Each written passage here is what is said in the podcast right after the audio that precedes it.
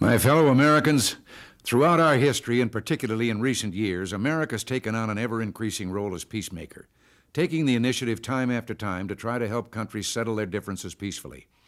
I don't need to recite the list of diplomatic efforts spanning all administrations in which we've been instrumental in ending war and restoring peace. Yet, there are some who still ask which nation is the true peacemaker, the United States or the Soviet Union?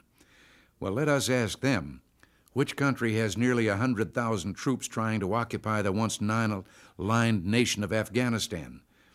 Which country has tried to crush a spontaneous workers' movement in Poland? And what country is engaged in the most massive arms buildup in history?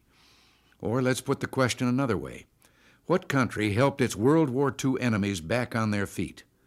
What country is employing trade, aid, and technology to help the developing peoples of the world and actively seeking to bring peace to the Middle East, the South Atlantic, and to Southern Africa? The answer is clear, and it should give us both pride and hope in America. Today, I know there are a great many people who are pointing to the unimaginable horror of nuclear war. I welcome that concern. Those who've governed America throughout the nuclear age, and we who govern it today, have had to recognize that a nuclear war cannot be won and must never be fought. So, to those who protest against nuclear war, I can only say, I'm with you. Like my predecessors, it is now my responsibility to do my utmost to prevent such a war. No one feels more than I the need for peace.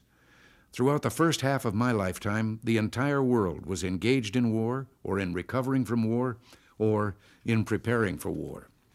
Since the end of World War II, there's not been another world conflict, but there have been and are wars going on in various other parts of the world.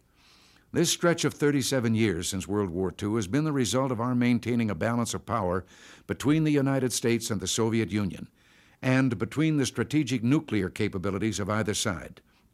As long as this balance has been maintained, both sides have been given an overwhelming incentive for peace. In the 1970s, the United States altered that balance by, in effect, unilaterally restraining our own military defenses, while the Soviet Union engaged in an unprecedented buildup of both its conventional and nuclear forces. As a result, the military balance which permitted us to maintain the peace is now threatened. If steps are not taken to modernize our defense, the United States will progressively lose the ability to deter the Soviet Union from employing force or threats of force against us and against our allies.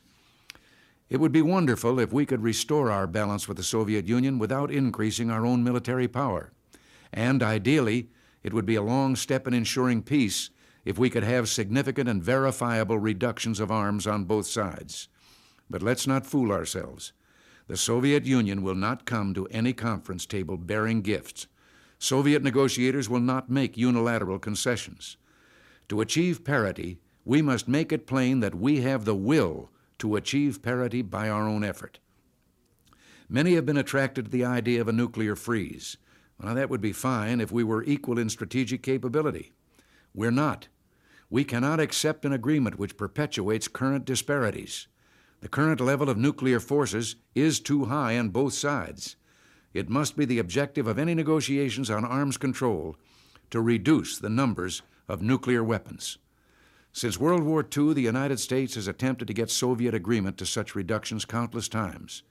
We began back when we alone had such weapons.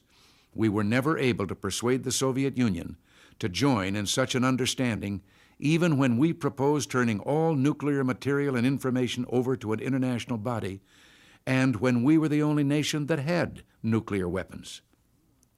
We're preparing a new arms reduction effort with regard to strategic nuclear forces and are already in negotiations in Geneva on intermediate range missiles threatening Europe.